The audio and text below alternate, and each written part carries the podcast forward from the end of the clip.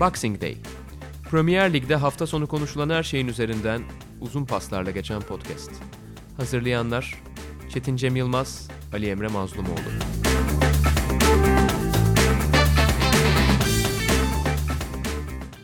Sokrates Podcast'e hoş geldiniz. İngiltere Premier Ligi konuştuğumuz program Boxing Day'de ben Ali Emre Mazlumoğlu, Çetin Cem Yılmaz'la birlikteyiz. Bu hafta önemli gündemler var. Manchester City haberi tabii ceza haberi UEFA'dan gelen gündeme damgasını vurdu. Onun dışında Liverpool yoluna devam ediyor.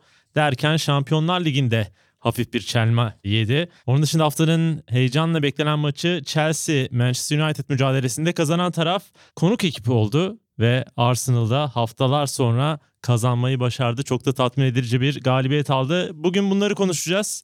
Çok uzun bir lig haftasını geride bıraktık. 8 Şubat'ta başlayan 25. hafta yeni yeni bitiyor. Yarın herhalde bir maç daha var. Evet. Onunla beraber bitecek. Dinleyicilerimiz bunu dinlediğinde herhalde maçta ya oynanıyor olacak ya bitmiş olur falan ama tarihin en uzun maç haftasını herhalde geride bırakmış olduk yani. iki hafta sürdü nerede? iki buçuk hafta sürdü hatta.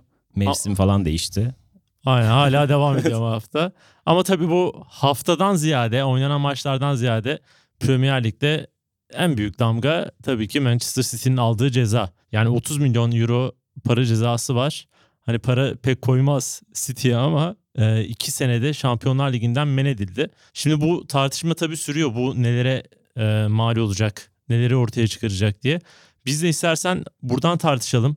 City bu cezası öncelikle kalıcı bir ceza olur mu? Çünkü şimdi kasa da başvuracak ve çok da sert tepki verdi. Yani biz kesinlikle böyle bir şey yapmadık diye tepki gösterdi ve böyle bir avukatlar ordusuyla kas yoluna başvurdu. Sence bu ceza kalıcı olur mu? Birinci boyutu.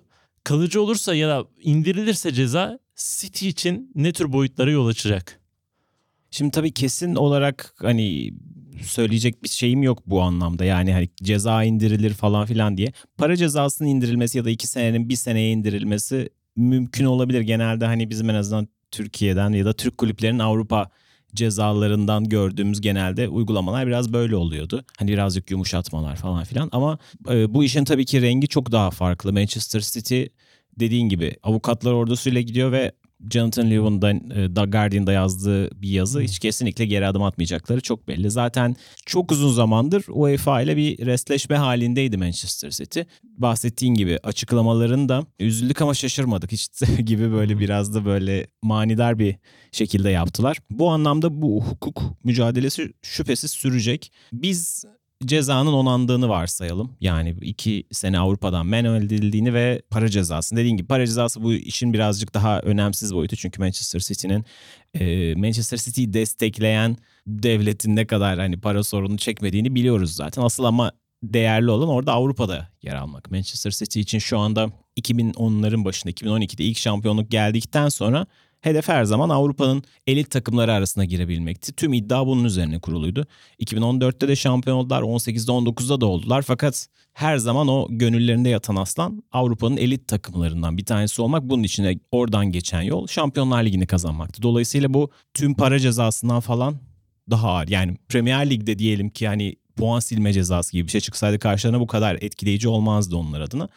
Bu tam anlamıyla City'nin bütün son yıllarda yaptığı bütün yatırım, bütün hedeflerin üzerine kurduğu o kutsal kadeh, yani Holy Grail'ın çöküşü anlamına geliyor. Eğer e, bu anlamda onanırsa City adına tam anlamıyla hani çökertecektir. En azından birkaç sene için öyle görünüyor. Ama diğer taraftan yine pek çok açıdan değerlendirildi bu hikaye. Jonathan Wilson'ın da çok güzel bir yazısı var bu konuda. O bütün hikayeyi kulüpler UEFA ve FIFA UEFA çekişmesi açısından okuyor. Diyor ki şu ana kadar Manchester City'nin de zaten UEFA ile ilgili e, çekişmelerinde altında yatan şeylerden bir tanesi bu. Şimdi ortada bir para var, sponsorlar var. Bunun regülatör bir kurum olsa biz sadece kulüpler bunun için yarışır diyor. Fakat UEFA burada aynı zamanda para kazanan bir aktör olarak öne çıkıyor. Yani Manchester City'nin söylediği şey bu. Dolayısıyla burada hem regülatör olan kurumun aynı ortadaki pasta için mücadele etmesinin risklerinden şikayet ediyorlar. Belli açılardan haklı olabilecekleri yanlar da var ama e, işte bu FIFA ile UEFA üzerinden işte başka bir oyun başka bir mücadele savaşına dönüşüyor. Nedir bu? Şimdi kulüpler e, hani biz çekiliriz mega kulüplerden bahsediyorum. Biz çekiliriz kendi süper ligimizi kurarız falan filan tehditleriyle zaten UEFA'ya res çekiyorlar birkaç senedir. Şu anda buradan çekilmek için bir ihtimal daha doğmuş durumda. Dolayısıyla bu iş yani başka yerlere de gidebilir. Biz bunun basketbolda örneğini çok görüyorduk hani 2000'lerin başında Euroleague, Super League hala hatta devam ediyor hani FIBA, Euroleague çekişmesi falan filan. Orada oynayanlar burada oynayamaz falan diye. Bu iş oralara kadar gidebilir eğer e, bu ceza onanırsa. Evet bu aslında Jonathan Wilson'dan, e, Jonathan Liu'dan daha doğrusu sen bahsettin. Orada ilginç bir bakış açısı vardı yazıda. Yani sonuçta bu kulübün sahibi Abu Dhabi'nin ne diyelim Abu Dhabi'nin de sahibi diyelim. Evet, yani evet, öyle, mantıken doğru. öyle bir şey oluyor. Ve yani nasıl bir ülke olduğu belli. Hani burada City hazır bu varken düşüne bir de biz tekme atalım mantığıyla değil ama bu tür şeyler aslında bazı şeylerin de tartışmasına vesile olabiliyor. Yani Abu Dhabi'de nasıl bir yönetim anlayışı var, nasıl böyle hukuksuz, keyfi yönetim anlayışı var. Aslında bu adamlar da Manchester City'yi aldıklarında Avrupa futbolunda da o kendi alışkanlıklarını getirerek başka bir şey yapmaya çalışıyorlar. Yani o sızan maillerde aman ne olacak yap yap biz ne dersek o olur tavırları falan vardı. Böyle aşırı bir kibir hali vardı. Ben as- açıkçası UEFA'nın bu kararına biraz şaşırdım yani. Çok böyle dik durabilecek yani iki sene men etmeye gibi bir cezayı verecek şeyde olduğunu düşünmüyordum ama bu karar ortaya çıktı. Ee, yani üç tane de temel suçlama var bununla ilgili. Birincisi zaten sponsorluğun fazla gösterildiği ama bunun yanında o dönem içerisinde 2012-2016 dönemi içerisinde gerekli evrakların da bir türlü zamanında ve uygun şekilde gönderilmediği ve bunun dışında da yapılan yapılacak soruşturmaya kulübün de katılması ve işbirliği yapması gerekiyor. Burada da işbirliği göstermediği şeklinde 3 tane temel suçlama var. Zaten abi hani bir laf vardır ya anas- anayasayı bir kere delmekle bir şey olmaz ya Özal'ın meşhur lafı. Bunlar delik deşik etmiş yani anayasayı. Ve sonuçta karşılığında böyle bir şey olacağı olması gerekiyordu. Olan olmuş. Ve bunun istersen buradan bağlayarak şeye dönelim yani City'ye futbol anlamında, oyuncular anlamında, Pep Guardiola anlamında nasıl yansıyacak? Guardiola'nın açıklamaları vardı. Ben hani Championship'de bile mücadele etsek buradayım diyordu ama bence asıl sıkıntı oyuncular kısmında. Çünkü City'nin gelirleri düşeceği için bir yıla bile indirseler abi 100 milyon euroluk bir kayıp demek Şampiyonlar Ligi'nde olmamak demek City için. E bu kayıp demek futbolcuların sözleşmesinde düşük daha düşük bedellerin imzalanacak olması demek. Çünkü sonuçta bu UEFA kuralları, fair play kuralları önümüzdeki sene için de geçerli olacak. Yani bir kriz kapıda City için. Bu kriz nasıl sence yansıyacak ve nasıl çözebilir? Evet şimdi eğer City diyelim ki savaşmaya devam etti ama bu savaşı kaybetti ve UEFA şampiyonalarında mücadele etmek zorunda. Sonuçta dediğin gibi e, şu anda reddettiği, arkasından dolaştığı financial fair play ile yüzleşmek zorunda. Dolayısıyla burada hem daha küçülmüş bir bütçeyle ve aynı zamanda tırnak içinde ya da altını çizerek gerçek bir bütçeyle şu anda mücadele etmeleri gerekecek. Dolayısıyla bütün aynen kadro mühendisliği, şu anda imzalamaya çalışacakları oyuncular, elde, ellerinde tutmaları gereken oyuncular falan her şey değişecek. Doğru. Şu anda çok detaylı çalışmadım açıkçası ama zaten bilemeyiz şu anda. Tam gelirlerine oranla nasıl bir kadro kuracaklar. Diyelim ki Bu e, şöyle bir istatistik var. Ee, hemen ekleyeyim. Son sene yani şu oynadığım sezon değil. Ondan önceki sezon 2018-2019'da karı 10 milyon euroymuş. Abi eksi 100 düştüğünde eksi 90'a düşüyor. Yani 3 sene içinde eksi 30 milyon hani yapman gerekiyor ya. O yüzden bütçede ciddi bir açık olacak. Bunu telafi etmek zorundalar. Hı hı. Zaten evet bu noktada diyelim ki Mahrez'i Agüero'yu göndermeleri gerekecek falan. Maaş bütçesinde ve aynı zamanda bonservis geliri maaş bütçesini açık sağlayabilmek için ve bonservis gelirini denkleştirebilmek için falan filan. Şüphesiz bu da kadro kalitesini değiştirecek bir şey. Şimdi Manchester City'nin biraz böyle çok dikkat edilmeyen şey senin de söylediğin gibi 2012-2016 arasında yaptıkları yatırımlar, daha doğrusu transferler ve bütün bu süreçten dolayı aslında bu cezayı aldı. City'nin bu harcamaları bu şekilde bütçe yapılandırmasına devam ettiği hani hepimizin malumu. Zaten hani 50 milyonluk sağ bekler, sol bekler dönemi işte mahrezler falan filan onların gelmesi aslında daha da sonra. Dolayısıyla o döneme de bir ışık tutulacaksa bu sefer iş iyice karma karışık bir noktaya gelecek. Guardiola evet belki de kalabilir. Şimdi herkes için ilk düşünce ilk akşamında akıllara gelen Guardiola artık hani arka kapıdan kaçar. Barcelona'nın zaten bir hoca ihtiyacı var. Hani Kesetien yeni geldi ama çok önemli değil. Herkesin bildiği gibi gönlünde yatan aslan Guardiola Barcelona için. Hani bir gün tekrar e, kavuşacakları bekleniyor falan. Ama Guardiola kalacağını açıkladı. Şimdi sözleşmesi de var. En azından sözleşmem bitene kadar buradayım dedi. Hani çok şey yapma sonsuza kadar ömürlük imzadan bahsetmedi ama sözleşmesinin e, sonuna kadar geleceğini söyledi. Belki onunla da ilgili bu arada çok sıkı maddeler de olabilir. Yani hani herhangi bir durumda gitmesine falan filan engelleyecek çok yoğun belki tazminat diğer taraftan da vardır. Ama şüphesiz Premier Lig'in de Manchester City projesinde rengini tamamen değiştirecek bir hikaye. Çünkü Manchester City, Manchester United'ın 90'larda büyüdüğü gibi organik büyümüş bir kulüp değil. Yani Manchester United nasıl büyüdü? Sir Alex Ferguson'ın e, yani zaten tarihsel olarak çok büyük bir kulüptü de o 90'lardaki hanedanlığı nasıl yakaladı? 80'ler sonundan itibaren yavaş yavaş ki zaten Bosman öncesi yıllarda sadece 3 yabancı hakkı vardı. O yabancılar bir şekilde çok doğru seçildi ama büyük ölçüde kendi altyapısından ya da yani İskoçya'dan ya da Premier Lig'den daha böyle sivrilmekte olan bazı oyuncuları toplayarak tam anlamıyla adalı bir büyük yaratma üzerine kuruluydu Manchester City'nin büyümesi. Liverpool'un 80'lerdeki hali de böyleydi. Yani sonuçta o dönemlerde maksimum 3 yabancınız olabiliyordu. Dolayısıyla kurabildiğiniz kadro İngiliz oyuncularla dolu olması gerekiyordu. Altyapı işte. desteği, Alt- 92 sınıfı. Evet aynen Manchester City pardon Manchester United'ın en tarihi işte 99 şampiyonluğunda Scholes'lar, Beckham'lar, Geeks'ler. Giggs'ler falan filan hani Neville kardeşler. Hı hı. Bu tamamen bir o onun başarısıdır. Manchester United'ı global olarak büyük yapan 90'larda tamamen bütün süperstarları neredeyse bütün süperstarlar hani Cantona, Schmeichel gibi birkaç örnek dışında İngilizdi. City'nin modeli tamamen almak üzerine kurulu. City'nin bünyesindeki İngiliz oyuncu, oyuncular da işte Walker, Stones, Sterling gibi bunlar zaten Premier Lig'in diğer rakiplerinden kapılmış oyuncular. Bir Phil Foden'ı herhalde son dönemde Birkaç yıldır beklenen bir Phil. Foden var aynen. Yani e, diğer taraftan işte bir İspanyol oyuncu daha doğrusu La Liga kökenli oyuncular epeyce bir sırtladı. İşte Yaya Toure, David Silva, Agüero gibi. Ama tamamen transfere dayalı bir kulüp. Bütün şampiyonluklarını bu dönemde bu şekilde kazanmışsa yani 60'lardaki 50'lerdeki şampiyonluklarını tabii ki e, bir kenara koyalım da. Dolayısıyla bu modeli en baştan kurmaları gerekecek. Şimdi Guardiola'nın elinde bir La Masia yok ama e, Manchester City'nin akademi anlamında iyi adımlar attığını hep görüyorduk. Şimdi bir de aynı zamanda böyle bir global de bir yapılar. İşte düşün ki MLS'teki e, New York City FC bir Manchester City projesinin bir parçası. Yani Red Bull benzeri bir yapılanmaları onların da var. Dünya üzerinde pek çok kulüple hani pilot takım anlaşmaları falan filan var. Dolayısıyla Chelsea benzeri bir küçülmeye gidebilirler. Ama Chelsea birkaç senedir nasıl acı çekiyorsa öyle bir acı çekecekleri bir yola girdiler gibi görünüyor. Bu ceza böyle kaldıysa, kalacaksa. Evet Guardiola açısından da ben hani şey bu tip durumlarda hadi bir araya gelin kulüp sıkı durmalı ihanet etmemeliyiz falan bu, bu- bu yanlış olduğunu düşünüyorum. Sonuçta kurala uymayan bir kulüp var ve bu kulüpten ya kardeşim siz uymamışsınız beni de kamuoyunda UEFA'yı kandırmışsınız ben gidiyorum demesi bence çok normal bir şey olur.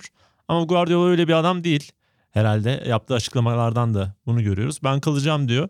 Kaldığı zaman da işte ya gerçi hani şu kas sürecine Şampiyonlar Ligi başlamadan önce bitirmeye çalışacaklar. Yani Temmuz'un başlarında falan. Daha hiç elemeler oynanmadan çünkü etkiliyor sonuçta. Ve oradan nasıl bir karar çıkacağı yine etkili olabilir. Ama yani Guardiola kalsa bile seneye için çok iddialı bir takım sürdürmesi hem psikolojik açıdan hem ekonomik açıdan çok zor olacak. Tabii ki Premier Ligi içerisinde yine iddialı bir konumda bulunur ama yine böyle tepeye oynayabilecek ya alıştığımız Manchester City gibi rekorlar kırabilecek çok iyi oyun ortaya koyabilecek bir takımı görmek bence çok zor olacak. Onu da yaparsa zaten yuh artık. E, zaten bu sene biraz e, hep programlarda bahsediyorduk. Üçüncü sene duvarına çarpmış gibi görünüyorlardı. İki sene çok çok üst düzey oynadılar ve bu sene o Liverpool'un çıktığı tempoya çıkamadı City. Hem mental olarak hem de fiziksel olarak. E şimdi bir adım daha geriye gitmesi bekleniyor. Hadi diyelim ki bütün kadroyu koruyabildi. Bu kadro içinden tekrar bir daha bir 98 puan 100 puan çıkartabilecek bir kadro mu bundan emin değilim. Çünkü o her zaman her sene yapılabilecek bir şey değil. Eğer yapı- yapılabilecek olsaydı City bu sene de şu anda e, Liverpool'la başa baş gidiyor olurdu en kötü ihtimalle. Liverpool zaten şu anda geçmeleri çok hani matematiksel olarak mümkün değil. Bütün maçlarını kazanmaları gerekiyordu. Ama diyelim ki işte böyle 60-65 puanlar falan filan kovalayacak durumda olmadığını da gösterdi. Zaten bu sene çok yaptığı kayıplarla. Ya yine evet çok çok bir anda işte Abu Dhabi öncesi Manchester City'ye geri dönmeleri şey değil. Yani eğer bu e, yapı arkadan desteği çekmezse en azından bir şekilde para girmeye devam edecektir. Doğru. Ama oyun kuralları içerisinde kalmayı kabul edecekse City en azından birkaç sene içerisinde yeniden bir yapılanmaları gerekecek. Bu da hani bunu Chelsea birkaç senedir anlattığımız gibi hani daha denk bütçeyle gerçekleştirmeye çalışıyor. Ellerinde kalan birkaç tane e, yıldız sayesinde de en başta bu yaz kaybettikleri Eden Hazard'la bayağı yıllarca hem Şampiyonlar Ligi'ne gittiler. Avrupa'da yine kupa kazandılar. Hani yarışmacı olmayı başardılar. Şu anki Manchester City'de birkaç yıldız da satsa yine kendisini ilk dört içerisinde bulabilir. Ama eğer iki sene boyunca Şampiyonlar Ligi'ne gidemeyecekse o yarış işte biraz beyhudeleşiyor. İşte oyuncuları motive edecek bir şey bulmak çok kolay değil. Yani bir senelik bir ceza için bir takımı tutabilirsiniz diyebilirsiniz ki yani biz bu sene ligde e, mücadelemizi verelim ertesi sene tekrar kaldığımız yerden devam edeceğiz ama iki sene çok başka bir şey Evet. yaratıyor. Yani 2022'ye kadar Şampiyonlar Ligi yok demek bir oyuncu için o zaman niye burada duruyorum ki? Aynen Sam yani. de zaten ona değinen bir yazı yazmış. Yani sandığı bu oyuncu kulüp ilişkileri, başka kulübe gitme, kalma ilişkileri sandığımızdan çok daha acı verici olabiliyor. Ve bunun örnekleri de Manchester City'de çıkabilir diye. Yani Kevin De Bruyne'nin iki yıl gi- oynayamayacaksa Şampiyonlar Ligi'nde onun da hakkı tabii ki ben gidiyorum demek. Çünkü onların suçu değil. Yani böyle bir Evet. ceza almaları. O yüzden burada suçlanacak tek şey aslında yönetim. Evet. Ve Yani pardon bölüyorum şimdi Kyle Walker Tottenham'ı niye bırakıp geldi ya da Raheem Sterling niye Liverpool'u bırakıp geldi? Hani ben Avrupa'da yani ligi kazanmak istiyorum. Avrupa'da daha iddialı bir takımda olmak istiyorum diye geldi. Dolayısıyla yani zaten günümüzde futbolcular belki de daha doğal olarak daha tırnak içinde fırsatçılar. Daha iyi kupa kazanma, daha fazla para, şan, şöhret yapabilecekleri yerlere gitmeye teşneler. E haliyle buna bunu şimdi daha fazla bulabilecekleri pek çok kulüp olacak yani. Evet City'nin krizleri sanırım bir döneme damgasını vuracak böyle giderse. Çünkü senin de bahsettiğin gibi 2018'e dair de bazı söylentiler var. UEFA'nın soruşturma açma ihtimalinin olduğu. Çünkü 2012-2016 dönemi arası Katar Hava Yolları ile ilgili sponsorlukta bir sıkıntı var. 2018'de de benzer bir şeyi Abu Dhabi üzerine Abu Dhabi'nin direkt bir sponsorluğu var herhalde. Onun üzerinden yine benzer bir şey bulmuşlar. Bakalım nereye gidecek yani bu işin. Bir de Premier Lig tarafı var. Ya onlar da soruşturma devam ediyor orada. Onlar da belki bir puan silme bilmem ne rızası falan çıkarsa işin boyutu hiç böyle altından kalkılamayacak ya da çok böyle zamana yayılacak şekilde e, bir hale dönebilir. Oradan bugün biz programı kaydını yaparken birkaç saat önce hafif bir kriz yaşayan Liverpool'a dönelim. Yani Madrid deplasmanına gitti. İlk Şampiyonlar Ligi maçını konuşalım. Biraz daha sıcak olduğu için. Sonra lige dönelim. Yani Simeone ne olursa olsun ya gol atamayan bir Atletico Madrid. Liginde perişan olmuş gol konusunda bir Atletico Madrid var. Yani zaten istediği puanları bir türlü alamıyor. Galibiyet alamıyor falan filan derken abi sonuçta bunlar da genetik olarak Madrid'de şey değil mi yani bu ikili ayakları en iyi oynayabilecek bu konuda en iyi genlere sahip takımlardan biri ve bunu bu akşam yine gösterdi 1-0'lık galibiyeti alarak ikinci tur için avantajlı konuma bir tık avantajlı konuma geldi. Evet yani dediğin gibi Simeone her zaman yani öyle bir yapı kurmuş durumda ki yıllardır Şampiyonlar Ligi'nde hani e, sonuç alabilen, kendisinden daha güçlü görünen, daha formda görünen takımlara karşı diş geçirebilen bir takım. Hani iki ayakta elenmişlikleri olsa da yani Barcelona'yı da elediler hatta. Önceki sene Juventus'a geçen sene elendiler ama ilk maçta yendiler. Hani her zaman böyle en bitti denen yerde bile rakiplerine mutlaka problem çıkarabilen bir takım.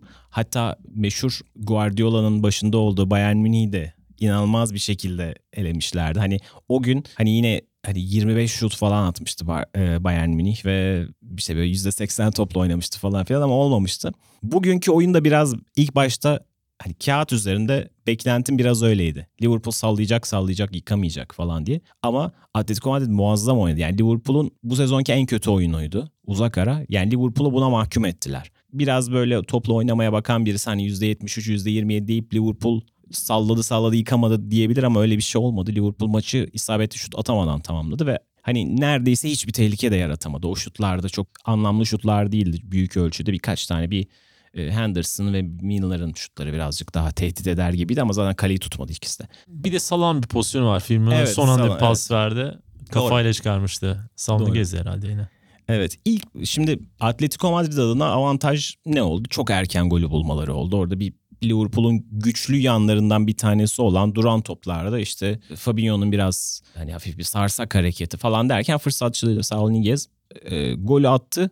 O dakikadan sonra zaten tamamen bir tırmanışla uğraşıyorsunuz. Yani Atletico Madrid karşısında bir geriye düştüyseniz zaten çok çok oturmuş bir savunma takımı. Çok disiplinli. O 4-4-2'yi kusursuz oynuyorlar ve işte hatlar arasında hani müthiş kayıyorlar ve Liverpool o boşlukları bir türlü bulamadı. Aynı zamanda sadece hani metodik bir duruş değil bu. Sürekli ısırıyor yani Liverpool'un top ayağında olan hiçbir oyuncunun kafasını kaldırtmıyorlar. Olağanüstü bir pres vardı. Şimdi bütün sahada o presi yapmak zorunda da kalmayınca tamamen gol attıktan sonra iyice kapandılar. 30 metrede çok daha fazla iyi şekilde sıkıştırabildiler. Görebildiğim kadarıyla Klopp'un da hani bazen bazı hamleleri yaparsın sonuç verirse işte muhteşem olur teknik direktör adına ama bazen de hiç sonuç vermez. Bugün Mane ve Salah'tan vazgeçmesi birini 45. dakikada birini 60'larda oyundan çıkarttı. Çok kötü bir sonuç verdi. Yani muhtemelen orada 4-4-2'ye karşı birazcık daha hani 4-3'ten biraz daha genişleyelim, biraz daha alan bulalım. İşte Origi'nin fiziğiyle ve Ox'un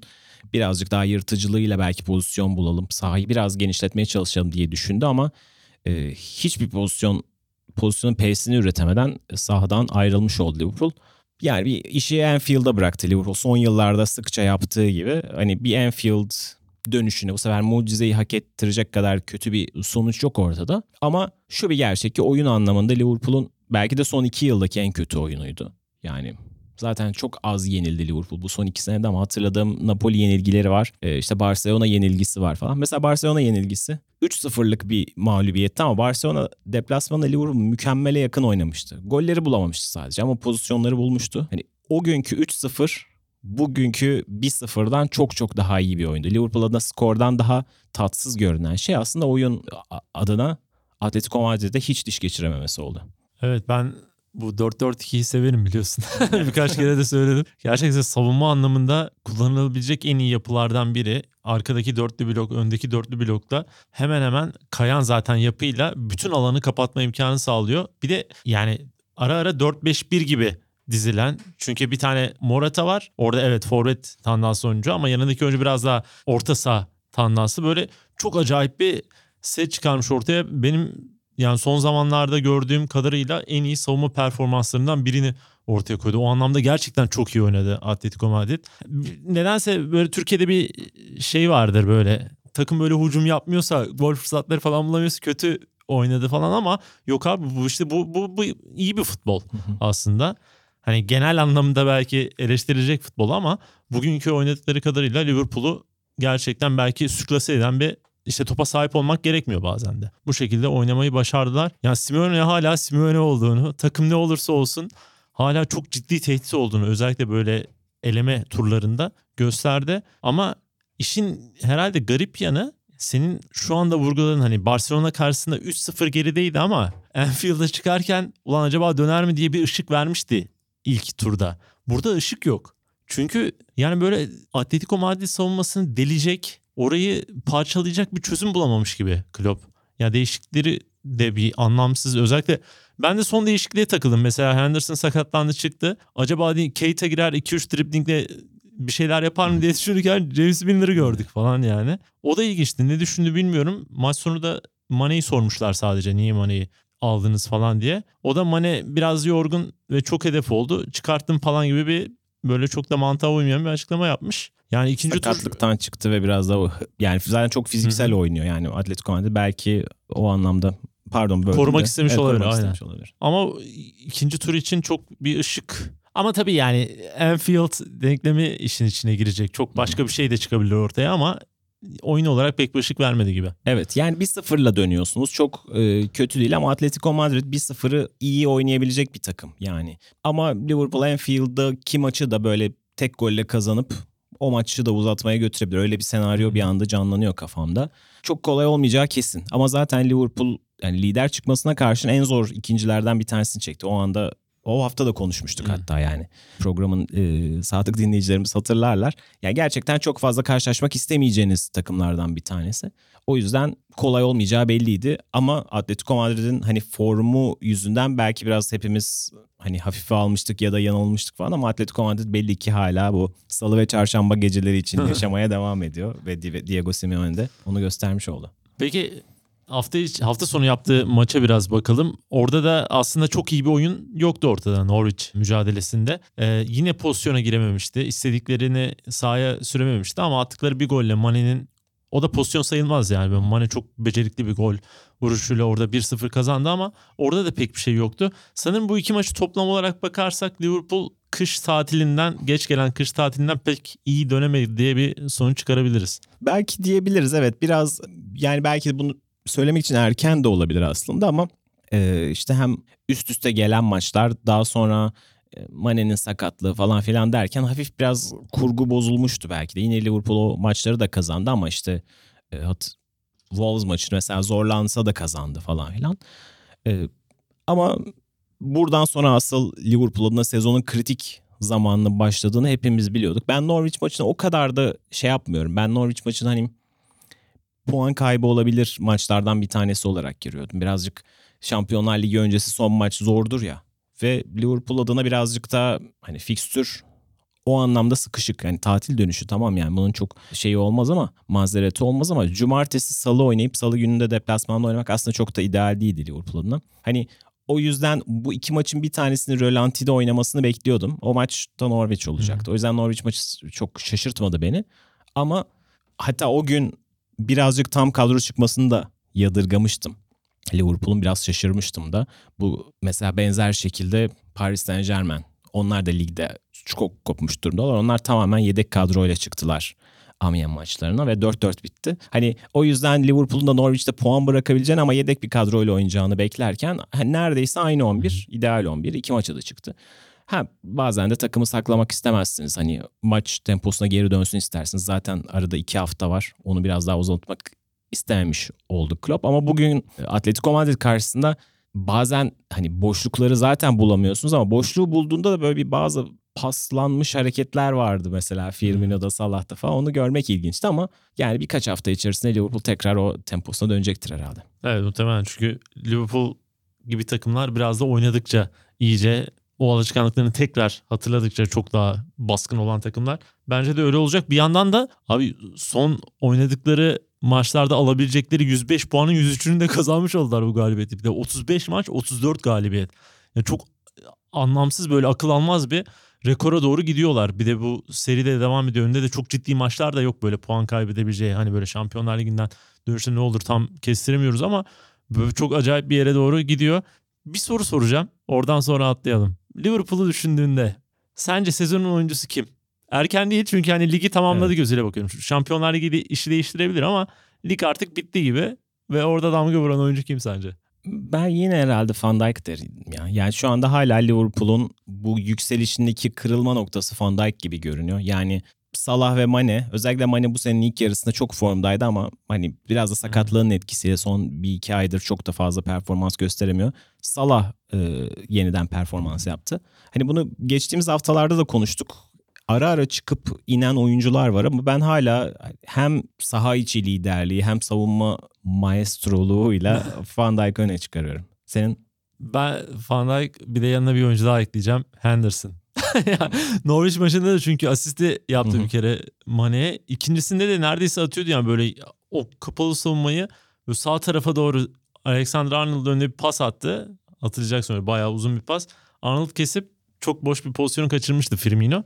Yani neredeyse o iki pasıyla birlikte Norveç'i aşmış olacaklardı. İkincisi olmadı ama Henderson yani böyle hücum anlamında da bu kadar katkı yapabiliyor olması bazı maçlarda böyle kilit rol alması gerçekten zaten Fabinho'nun yokluğunu nasıl doldurduğu, savunma anlamında, önderlik anlamında neler yaptığı ortada. Ya çok özel bir oyuncu oldu. Hiç tahmin etmeyeceğimiz Henderson gerçekten şu an hakikaten çok özel bir oyuncu. evet Ocak ayından beri yani hatta Aralık ayından beri diyebiliriz. O tam Kulüpler Dünya Kupası finalinde Firmino'ya attığı uzun toptan beri neredeyse her maç ya golü ya asisti var. Gerçekten müthiş bir tempoya çıktı. Yani Henderson zaten sahada bazı şeyleri beklediğiniz bir oyuncudur. Şimdi beklemediğimiz şeyleri de yapmaya başladı. Bu arada belki dikkatini çekmiştir ya da izlemişsindir. Maç sonrası yayında da Michael Owen'la Tim Sherwood da bunu tartıştılar. Sence sezon oyuncusu kim diye.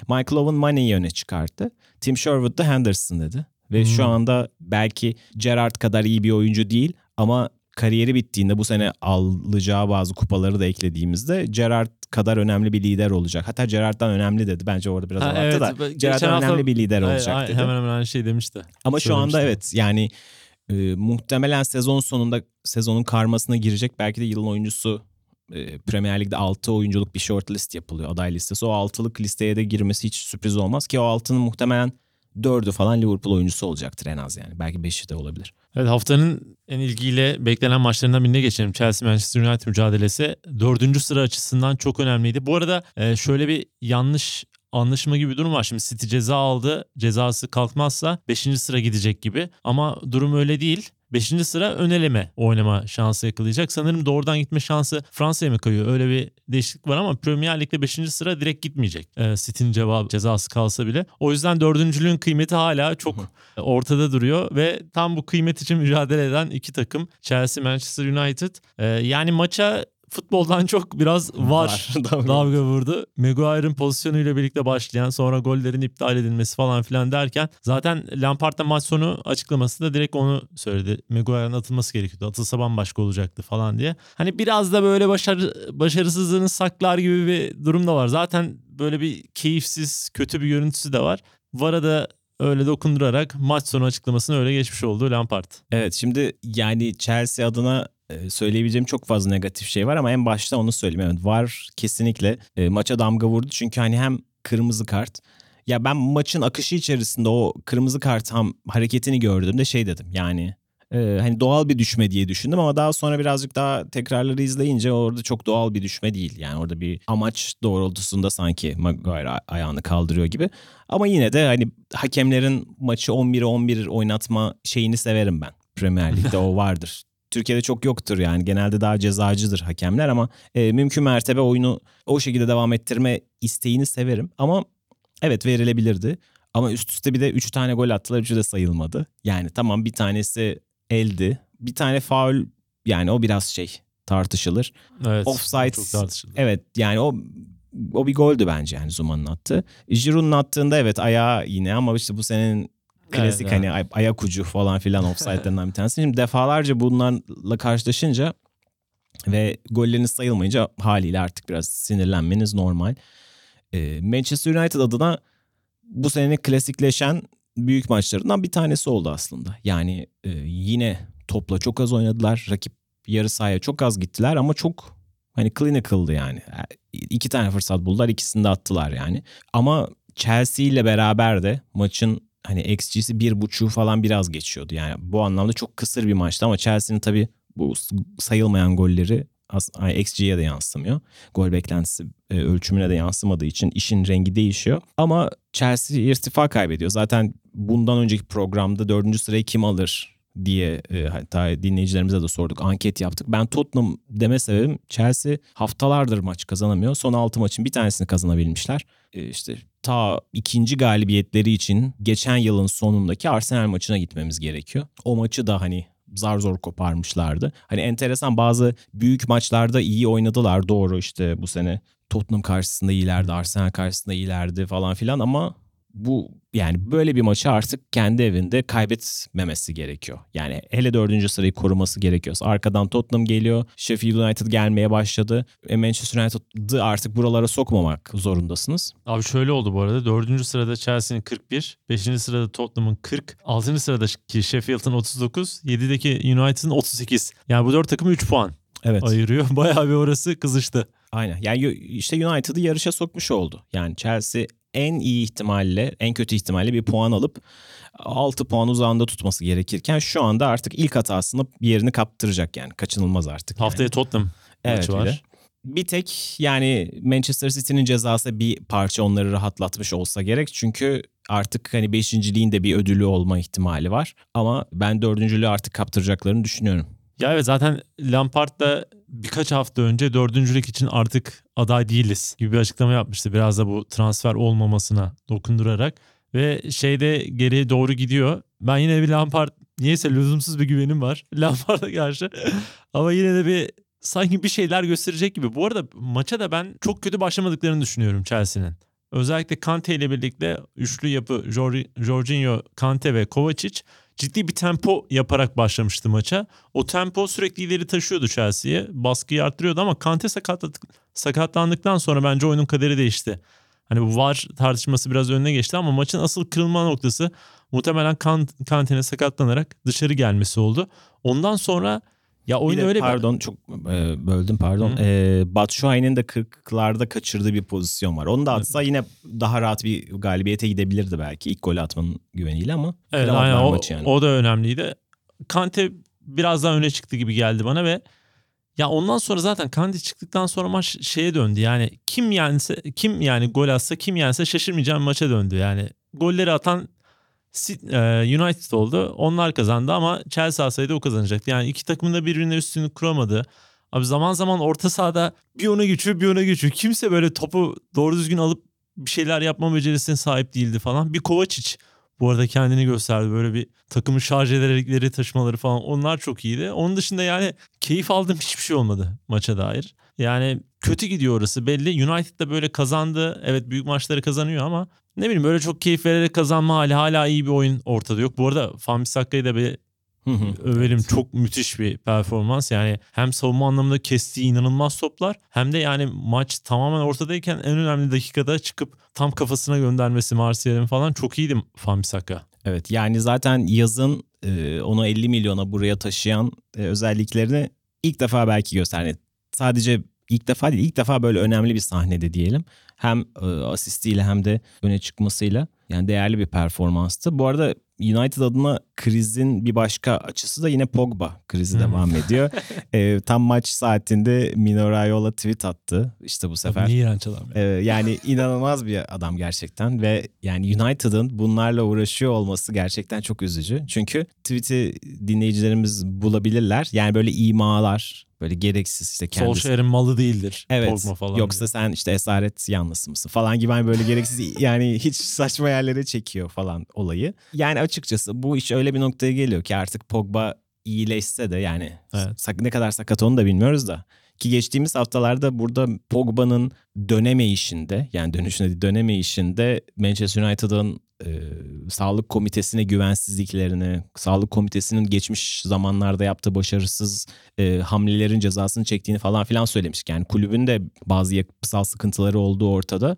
Ama şimdi bu iş öyle bir noktaya geldi ki Pogba Manchester United için özellikle Ole Gunnar Solskjaer için oynayacak mı? Bir daha bu takım için ve bu teknik direktör için forma giyecek mi? Çok tartışılır yani. Evet orası gerçekten kopma noktasına geldi. Zaten bu Rayola United gerilimi, Haaland meselesi falan filan. Yani çok böyle saçma sapan. Bu bu arada UEFA bununla ilgili bir çalışma yapıyor. Menajerlerin ne olacak, etkisi ne yapacak, oyuncularla ilişkisi nasıl kurulmalı diye bir çalışma yapıyor. Umarım yani bu ilişkide düzenleyici bir şey çıkar. Çünkü ya maç öncesi abi yani ne cesaret ya. United abi bu kulüpte yani inanılmaz tarihi olan acayip bir kulüp. Sen menajersin yani böyle laflar söylenir mi? Gerçekten yani, çok sinir bozucu. Evet bir de çünkü pragmatik olarak da söylememen lazım normalde. Ama işte o kadar korkusu kalmamış ya da kendisini o kadar evet. piyasanın sadece şeyin değil Manchester United'ın değil üzerinde görüyor ki işte maç saatinde özellikle öyle bombayı bırakıyor ortaya yani. Kesinlikle çok tatsız bir karakter kendisi. Bu arada dördüncü sıra için değil belki. Hatta dördüncü sıra için bile diyebilir. Çünkü daha 12 maç var yani. Denkleme giren bir takım oldu hafta sonu Arsenal. E, çünkü hani giriyor dememin nedeni de biraz da aslında şey. Kazandılar 4-0 Newcastle karşısında. Yani o zor yenilen takım lakabını bir şekilde bu sene kazanmış takıma 4 atarak kazandılar ama oyun olarak da iyiydi Arsenal. Öyle gördüm. Yani maça çok iyi başlayamadı. Başlayamamasının sebebi sanırım o Sebayos, Özil ve Şaka üçlüsünün ya fizik olarak biraz United'ın Newcastle United'ın altında kalacağı belliydi. Zaten o ortaya çıktı. İyi başlamadı ama sonra acayip toparladılar ve ilk yarının yani böyle 15-20 dakikasından sonra maç sonuna kadar gerçekten çok iyi hakimiyet kurarak zaman zaman bütün oyuncuların böyle topa dokunup gol attı. Mesut'un golüydü herhalde. Mesut'un o. golünde, evet. Öyle bir goller atarak falan. iyi de ışık verdiler ve Arteta şöyle bir böyle bir nefes almıştır yani. Bayağı bir yırttı yani o gömleği. Evet yani e, aslında bir taraftan bakarsak şu anda 8 maçtır yenilmiyor Arsenal ama bütün kupalarda bu hani arada e, FA Cup ve League Cup da girdi devreye. Ama diğer taraftan ta 1 Ocak'taki Manchester United galibiyetinden bu yana ligde kazanamıyorlardı. Çok ihtiyacı vardı Arsenal'ın buna. Aynı zamanda da bütün skorer oyuncularının gol katkısı Ha, evet yapması evet o da çok önemli. çok keyifli oldu onların. Da dediğin gibi eski Arsenal günlerini anımsatan çok güzel bir e, kolektif gol attılar. Pepe iyiydi. Yani Pepe çok iyiydi zaten. Saka çok iyiydi. Dolayısıyla o ön taraftaki işlerlik Arsenal'in bayağı hani en önemli kriziydi aslında yani. Daha doğrusu bir türlü o oyunculardan bunu bulamamak. Yani tamam Arsenal'in savunma problemi olduğunu biliyoruz ama Arsenal çoğu zaman en iyi dönemlerinde de savunma problemi yaşardı ama ön taraf en azından bu işi ilerletirdi. Şimdi Arsenal bu sene doğru düzgün hiç gol katkısı alamıyordu. Hani Aubameyang dışındaki oyunculardan. Hepsinin devreye girmesi, Pepe'nin artık bir faktör olabileceğini göstermesi falan çok değerliydi. Yine beşincilik için çok bana hani inandırıcı gelmese de en azından ortada bir hedef olması e, önemli. Yani Arsenal ne için oynayacak diye konuşuyorduk ya daha bir iki ay önce konuşmalarımızdan bir tanesi buydu. Şimdi Arsenal'in hedefi ne olabilir ki falan diye. Şu an çok aşırı realist olması da bir formla yakalanabilecek bir hedef olarak duruyor ortada. En azından Avrupa Ligi'ne atabilecek kendini bir konuma gelebilirler. Yani ben şu maçta şöyle bir şey sezdim. Şimdi senin dediğin gibi o kadar dağılmaya müsait bir takım ki Arsenal. Yani böyle şöyle de olabilirdi bu arada maç. Newcastle'ın kaçırdığı pozisyonlar da vardı. Arsenal gelip gelip gelip bir tane Newcastle attıktan sonra maçı dağıtacak. Arsenal yine darmaduman olduğu bir pozisyon da ortaya çıkabilirdi ama Arsenal golleri attıkça böyle bir özgüveni de kazanarak böyle rakibi boğarak kazanmayı başardı. Ama şöyle bir şey sezdim maçta. Ya muhtemelen Arsenal'ın yapması gereken olabildiğince topu rakibe vermeden oynamaya çalışmak. O yüzden şu denklem çok böyle dezavantajlarını bir araya getirse de hani Şaka, Özil, Sebayos orta sahasının Bukayo Saka yine sol bekle. Hmm. Bakınca yani böyle bu takım nasıl defans yapacak ya zaten orta ikili darma duman falan diye düşünüyorsun ama bir yandan da iyi top yapabildiğini de gösterdi bu kadronun ve olabildiğince hani böyle bazı büyük maçlarda özel planlar çıkarılabilir ama bunu kadroyu bozmadan giderse sanki biraz daha şansları iyi gibi yani pas yaparak kazanan bir takım haline gelmesi lazım devre sonuna kadar. Evet yani yani evet, sezon. sezon sonuna kadar. Yani yetenekle geçebilecekleri çok fazla takım var. Yani şimdi bazı takımlar sizi overpower ediyorlar. Yani sizi güçle yeniyorlar. Bazı takımlar hızla yeniyorlar falan. Arsenal'in ligdeki çok az takımda olan aslında bir yetenekle yenebilme şansı var. Ama tabii ki o yeteneklerin bazen işte zincirlerinden boşanabilmesi için en azından arkanın biraz daha sağlam olması gerekiyor. Her zaman bunu yapamazsınız ama e, bazen de günü denk getirince böyle 4-5 gol atabilirsiniz ki Arsenal için zaten 2000'lerin 2010'ların hikayesi hep buydu. Pozitif bir Arsenal de en azından keyif veren de bir futboldu yani tarafsızlar için de. Evet Arsenal'la gündemi kapatalım. Premier Lig'de ve biraz olsun Şampiyonlar Ligi'nde öne çıkan maçları konuştuk bugün ve haftaya tekrar görüşmek üzere. Hoşçakalın. Hoşçakalın.